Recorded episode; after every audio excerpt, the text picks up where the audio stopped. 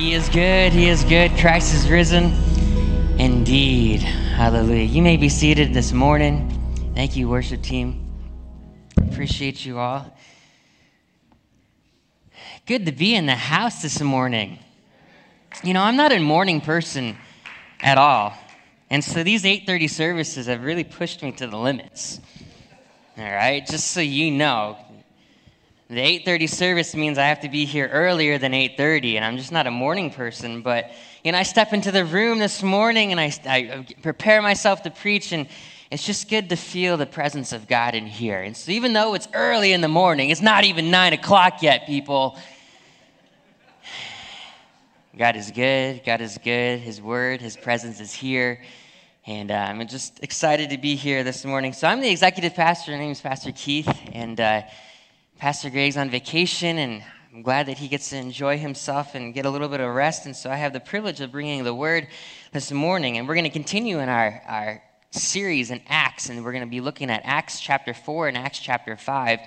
And specifically, we're going to be reading the story of Ananias and Sapphira in Acts chapter 5. And the message this morning is titled Misplaced Priorities. Misplaced Priorities. Have you ever noticed that we as human beings, take good things and turn them into bad things. We're just naturally good at taking things that are good and making them the ultimate thing and turning them into bad things, right? Have you ever noticed how much you spend on your phone? This is a good thing. It's used for communication, it's used for knowledge. I can go to Google and Google anything in the world and figure it out, right? I don't know what I would do without Google.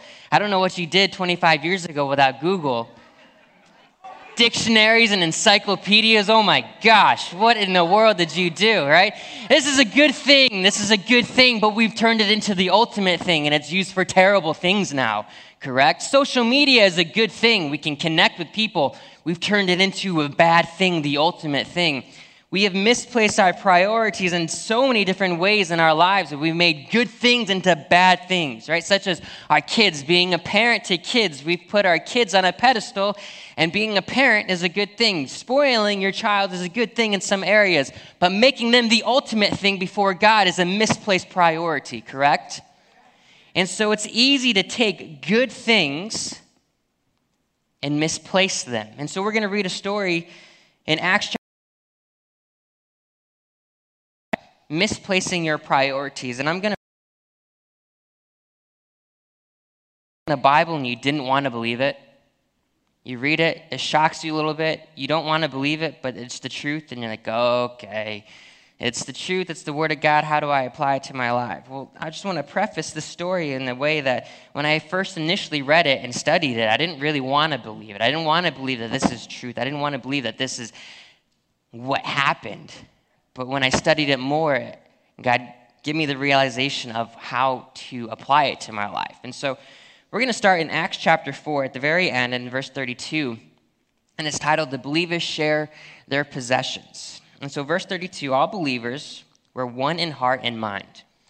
No one claimed that any of their possessions was their own but they shared everything they had. With great power, the apostles continued to testify to the resurrection of the Lord Jesus. And God's grace was so powerfully at work in them all that there were no needy persons among them. From time to time, those who owned land or houses sold them, brought the money from the sales, and put it at the apostles' feet, and it was distributed to anyone who had need.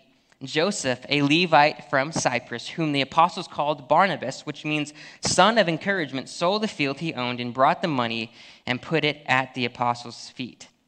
Continuing on to Acts chapter 5, it's a story of Ananias and Sapphira. Now, a man named Ananias, together with his wife Sapphira, also sold a piece of property. With his wife's full knowledge, he kept back part of the money for himself, but brought the rest and put it at the apostles' feet.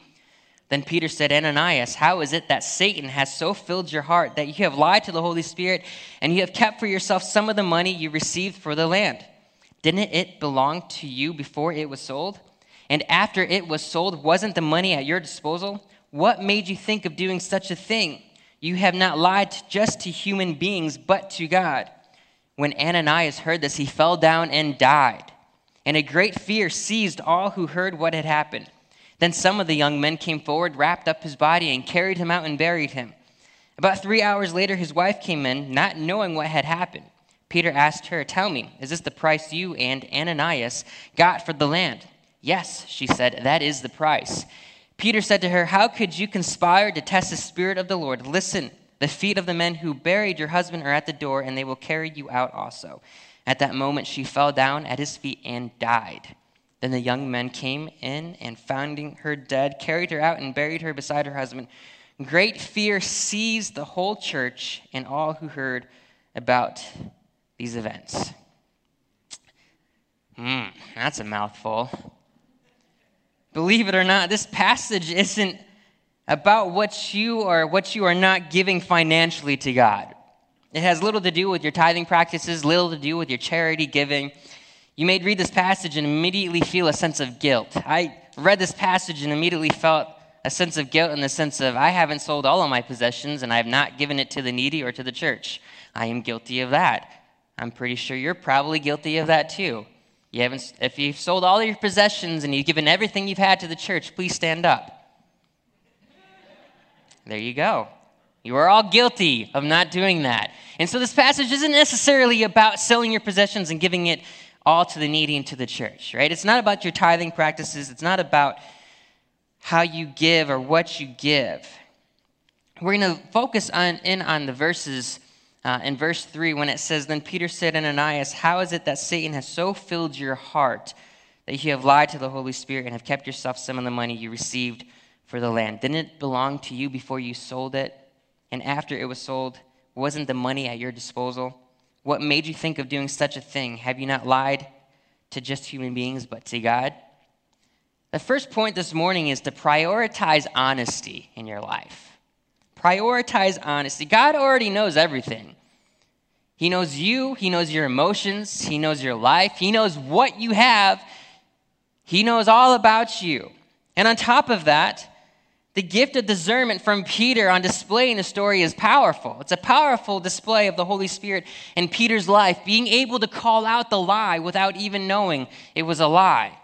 Right? So you have the early beginning of the church, and you have all of these people who are following the apostles. You see, many of these people were just filled in the Holy Spirit. Many of these people were just saved. They've, they've seen miracles happen in the sense of people being healed, but they just witnessed Peter call out someone for lying of which he didn't have previous knowledge of. They just saw the power of the Holy Spirit calling out a lie in such a wonderful and powerful way.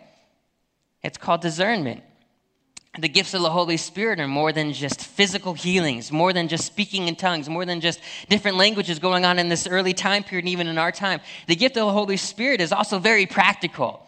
Let me tell you what, when I was a young kid, my parents, who were filled with the Holy Spirit, said, Don't lie to me because the Holy Spirit will tell me. That put a fear into my heart. And I didn't think that was very fair. My mother, she would say, I know you're lying. I just know you are. The Holy Spirit tells me you're lying. And as a young boy, I thought that that was not a fair trait, not very fair that she would be able to understand that. And as parents, it's important for us to be discerning, right? If you're a parent, you have to have the discerning spirit of when your child is naturally sinful, because let me tell you, all of us are naturally sinful. And so, you're, as a parent, it's important to have discernment for what's right and what's best for your child, and what your child is saying to you might not always be the 100% truth.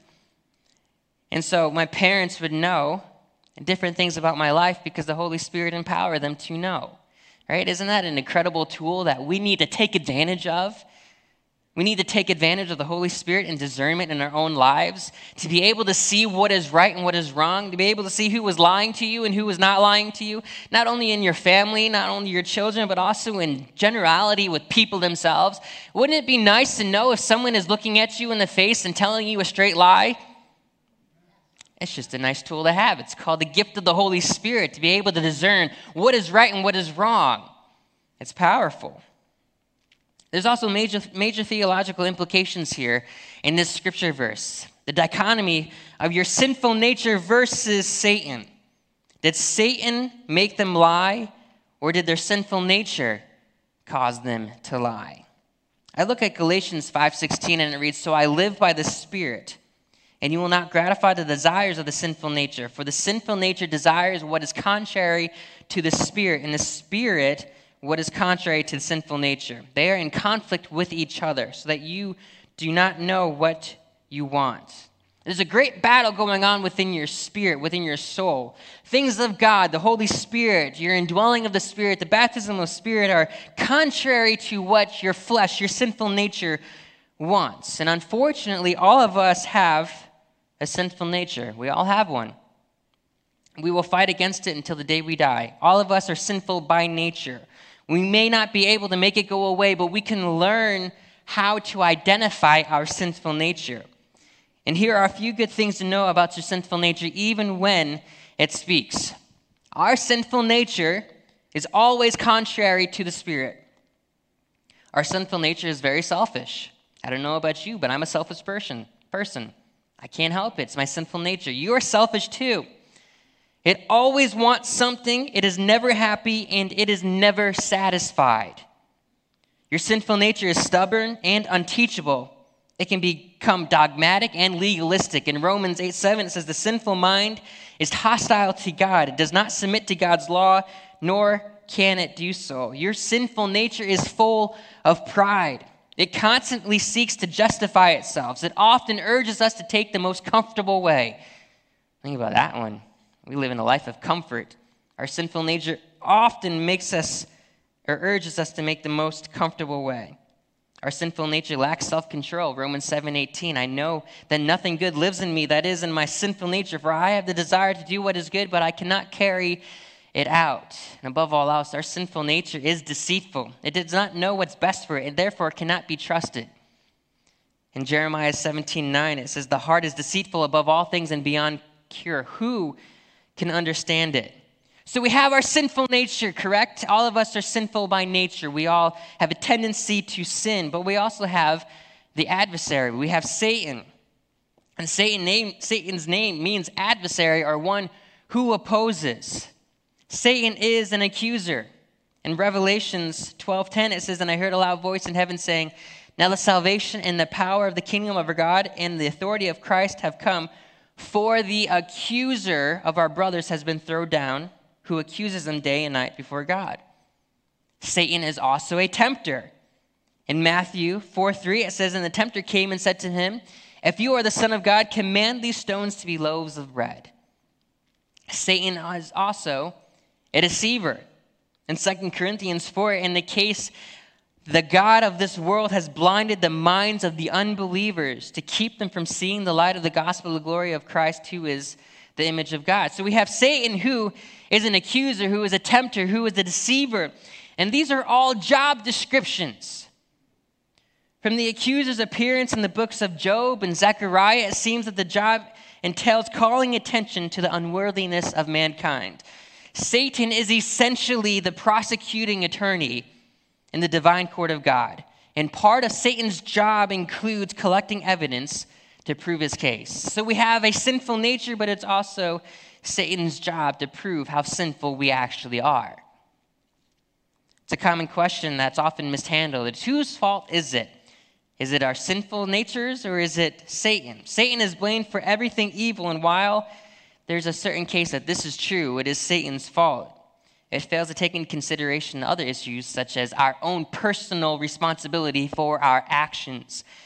And it's easy to make excuses for our actions. Have you ever heard the excuse, the devil made me do it? I wish I could say that about everything. If I fall and I stumble and I sin or do something, oh, the devil made me do it. Can you imagine professional athletes who get caught cheating if their explanation was the devil made me do it? Think about Lance Armstrong when he got caught with all the performance enhancing drugs. Oh, the devil made me do it.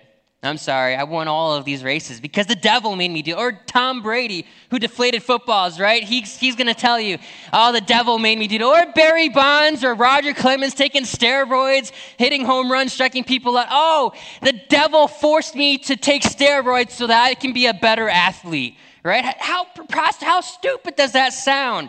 The devil made me do it because there's responsibility of your own actions that comes into play? At what point do we have to take responsibilities for our own sinful nature when we sin? The devil certainly takes advantage, but he doesn't make you sin, believe it or not. It's your own sinful nature and your own personal choices that you choose. And so people are inclined to blame the devil in order to remove their guilt, to justify their actions, or to ignore their responsibilities. And the things God wants to teach us through suffering are important. It's been true from the very beginning, from the very beginning in Genesis, when Adam and Eve sinned. Adam blamed Eve for sinning, and Eve blamed Satan for sinning. It's always a blame game. In fact, it's important for us to realize when we make mistakes to own up to your mistakes. Be honest before God and be humble before Him and be honest with yourself. Because not everything is Satan's fault, but Satan does help play into weaknesses.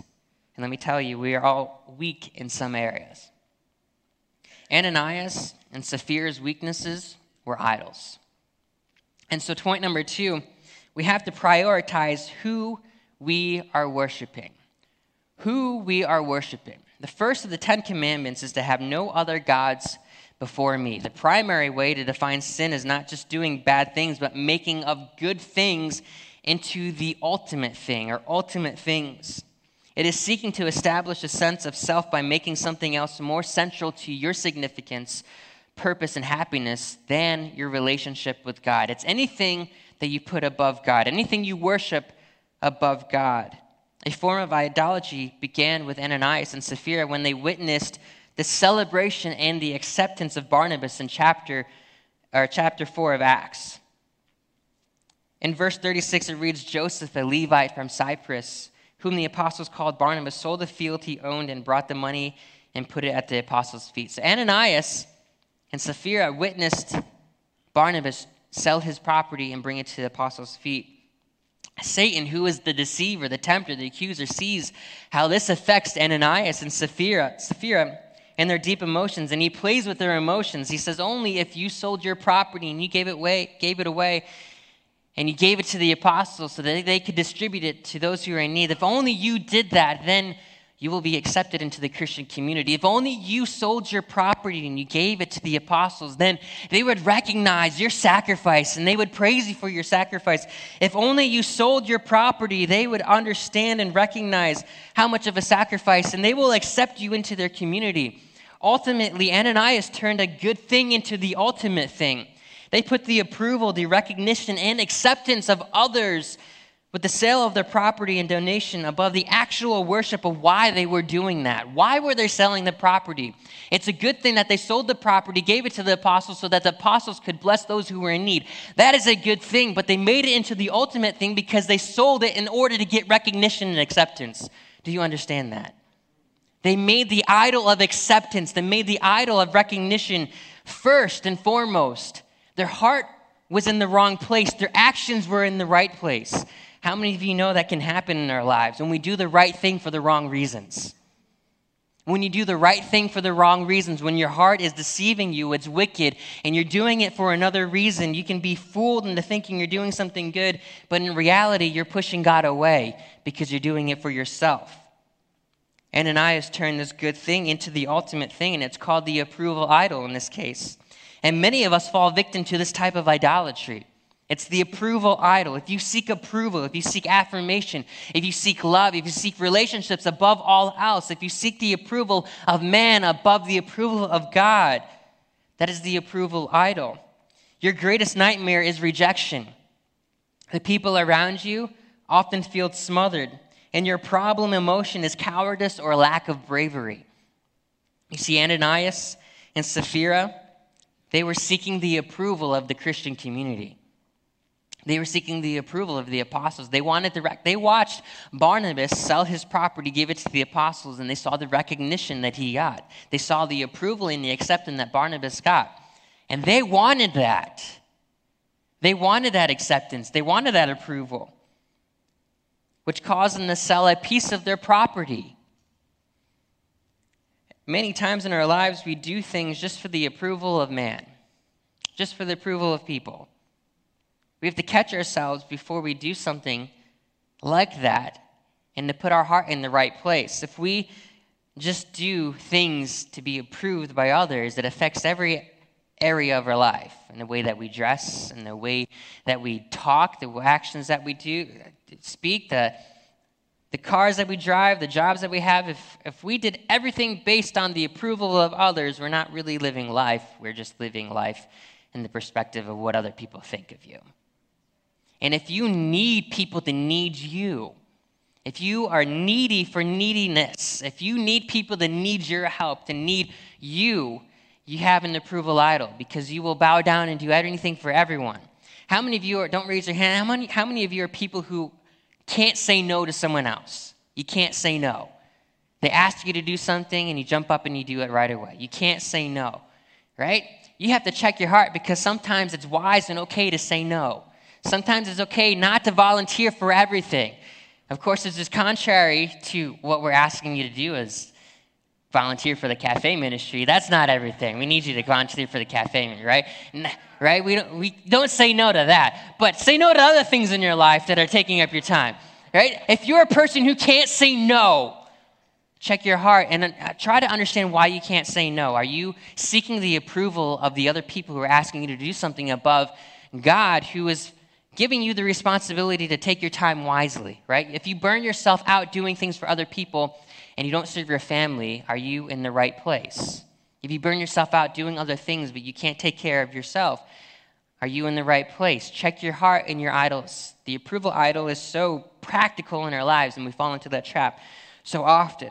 So Satan didn't make Ananias and Sapphira worship, approval, recognition, acceptance, but he gave them the opportunity too. He certainly gave them the opportunity.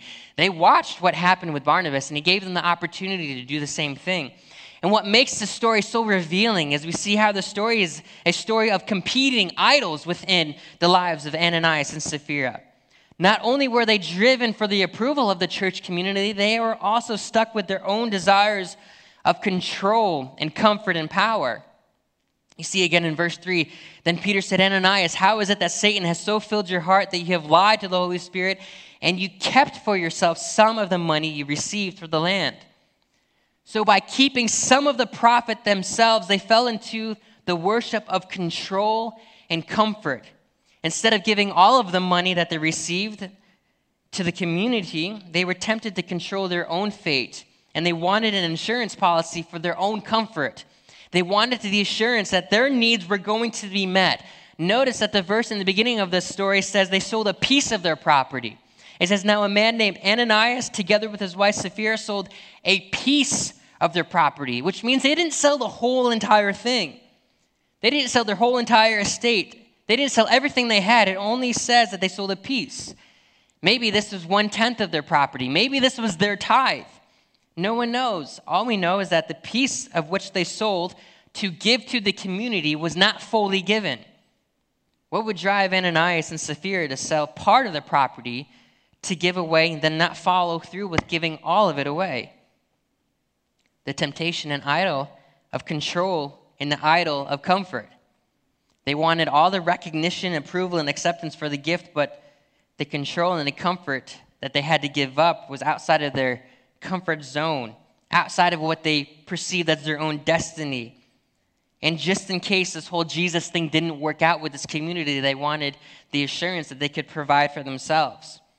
They were worshiping the idol of control. The idol of control, if you seek control, if you seek self discipline, if you seek certainty, if you seek standards, your greatest nightmare is uncertainty. People around you often feel condemned, and your problem and emotion is worry. So Ananias and Sapphira probably sold their property with the intention of giving all of it away. They sold a piece of the property with the intention of giving all of their proceeds to the apostles. But before they got to that point of giving it all away, something happened in their mindset. And they realized that if they gave all of this away, that there was an insurance policy for themselves. They would, maybe wouldn't have enough money to provide for themselves or maybe they were just scared that they weren't going to be able to live off the rest of the property that they had, and so they thought they needed this. They needed the proceeds, they needed some of these proceeds. And so, by not giving away all of it, they were controlling their own destiny. They were essentially saying, God, we control what we see. We don't worship you, we're worshiping what we actually have.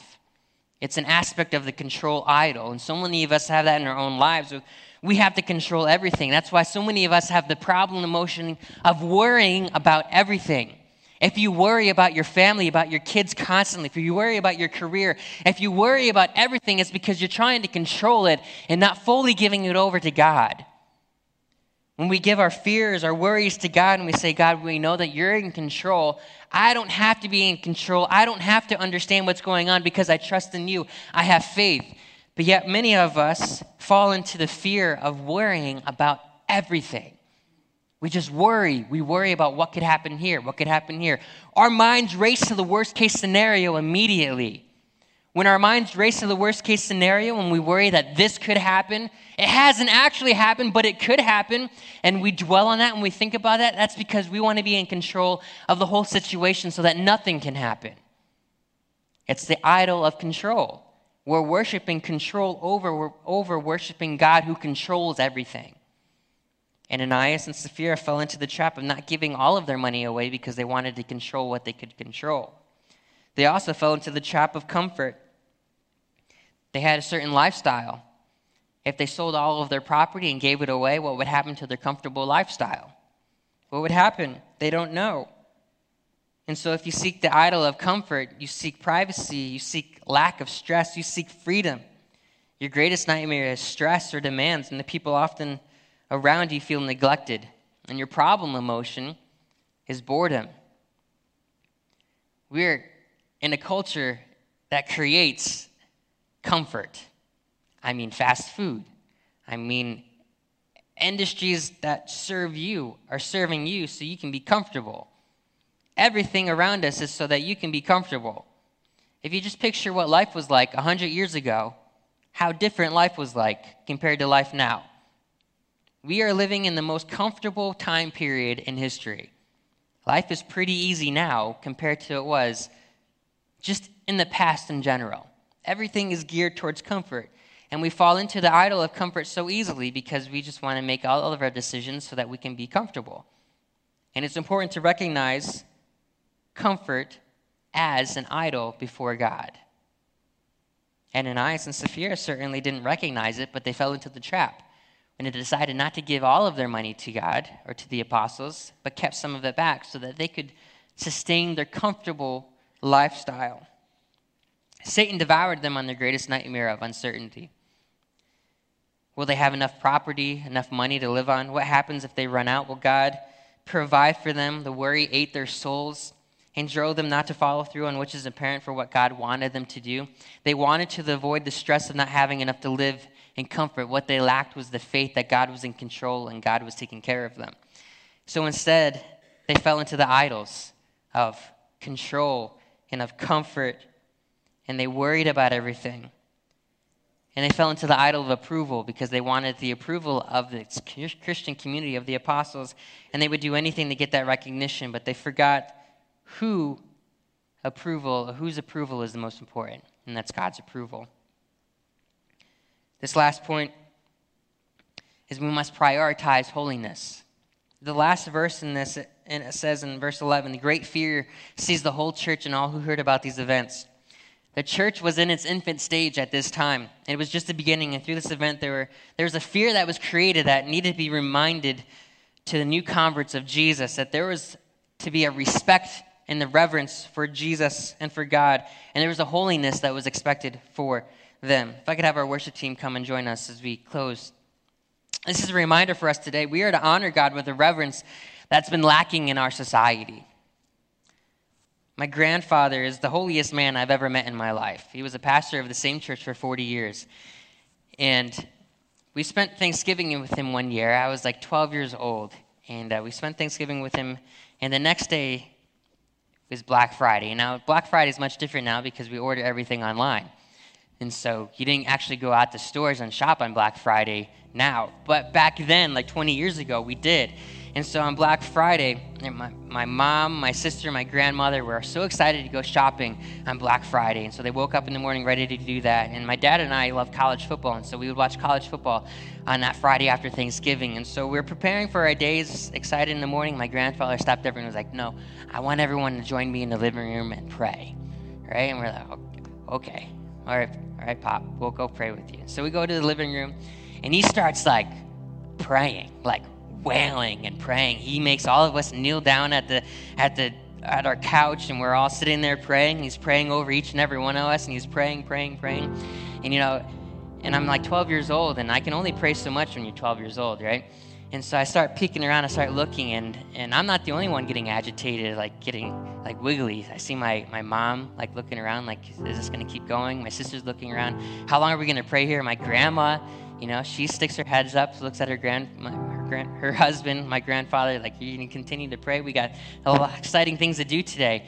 And so, so once I noticed my grandmother looking up, I was like, okay, I'm not, I'm not crazy here. And so my grandmother takes the first step. She stands up right? And she slowly walks out of the room. And then if my grandmother does it, then my mom does it. If my mom stands up and she walks out of the room, my, my grandfather's praying, then I know it's okay. So my sister and I walk up, we get out of the room, and uh, and my grandfather finally finishes praying. My father, who sat next to my grandfather, was praying there, and he he sits up and he looks around. And he's like, "What happened? Where did everyone go?" And he walks into the other room and like, "Pop or Dad, Pop was praying way too long, and we got things to do today. And he was like, This was a special time. Pop was praying for our whole family. It, it, it was a time for us to pray as a family. And, and just what struck me was the holiness of my grandfather to pray from the family and how distracted the rest of my family was of the things we were going to do that day. And it was a funny story because it was okay. My grandfather wasn't mad, but it just made me put in the perspective of the reverence of God that my grandfather has to pray for his family all this time. And there's so many different things going on in our lives that sometimes we can be distracted from the reverence of God in our own lives. We can be distracted by the goodness and faithfulness of God in our own in our own lives. And sometimes our flesh and our sinful nature gets in the way. We were distracted by shopping that day. We were distracted by football, but that was the time that my grandfather set out to pray for our family and we were just distracted. And it was our own sinful nature. And, and it is okay to admit that we stumble and we fall and we make mistakes. And it's okay to admit that you can't pray for hours, all right? I can't pray for hours at a time. And I'm a pastor. Right? It's okay to admit that I have a sinful nature. It's okay to admit and be honest before God and know that you stumble. But when we look at the dichotomy of the spirit in our lives compared to the sinful nature in our lives, it's always it's important to remember that the Spirit is contrary. When we want more of the Spirit in our lives, that the Spirit is always there and willing to fill you. One of my favorite verses, Joel 20 or 228, the day of the Lord, and it says, And afterwards I will pour out my spirit on all people. Your sons and daughters will prophesy, your old men will dream dreams, your young men will see visions. Even on my servants, both men and women, I will pour my spirit out in those days. The Holy Spirit is open and available for us, church. I'm going to ask you to stand. God is not done with us. God is not done with you individually. God is not done with us corporately as a church. The Holy Spirit is open and available. He convicts, He shows us where we're wrong, and He also fills us with the Spirit to embolden us to do mighty and powerful things. Because how many of you know you need some more discernment in your life? Right? How many know you need some more boldness and encouragement in your life? How many know that you can't bow down before idols that sneak up into your lives that are good things but then become ultimate things before God? Right? That's how the devil works. He deceives us in thinking we're doing good things until we make them the ultimate thing. And all of a sudden we realize that God is not first in my life, this idol is first in my life. That's why we need the, the, the, refreshing of the Holy Spirit on a daily basis in our lives. That's why we need God's Spirit every single day of our lives, because God reminds us of our sinful nature and He fills us with, us, with His Spirit, which is holy. And we have a reverence for God during that time. Amen, church? Amen. So after I pray, I'm going to invite you to come to the altars. I'm going to ask our prayer workers to make themselves available to pray for you.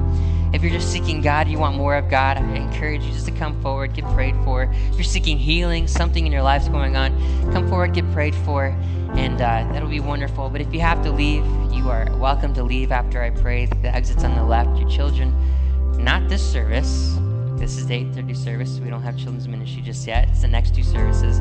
But uh, you're welcome to leave, and uh, God bless you this morning. And so, Lord, we're so grateful for your Holy Spirit that fills our lives, your Holy Spirit that gives us gifts of discernment, that gives us empowerment, encouragement, and boldness. Father, we pray that you would encounter us in a practical way this morning, that you would teach us through the story about how idols can come into our lives and sneak up, Lord, how, how the devil is the deceiver, the accuser, Lord. He's the tempter. He places things in our lives, but it's ultimately our decisions to sin. And so, Lord, I pray that right now that we would have the will to do what is right, to do what is good, that we would have the honesty and the humility before you, Father, to bow before you, to serve you only, and to recognize different idols in our lives and put you first before anything else. Lord, help us to realize that you are the ultimate thing, that you are our Lord and Savior, and that our life means nothing without you. So, Father, help us to recognize that we are identified as Christians because we want to follow you, Jesus, in every area of our lives. And so I pray that blessing over us as a congregation today and bless those who are going to come forward to be prayed for this morning, Lord. Fill them with your Holy Spirit. Refresh them with your Spirit this morning, Lord. In your name that we pray. Amen. Amen. God bless you, church, and I will see you next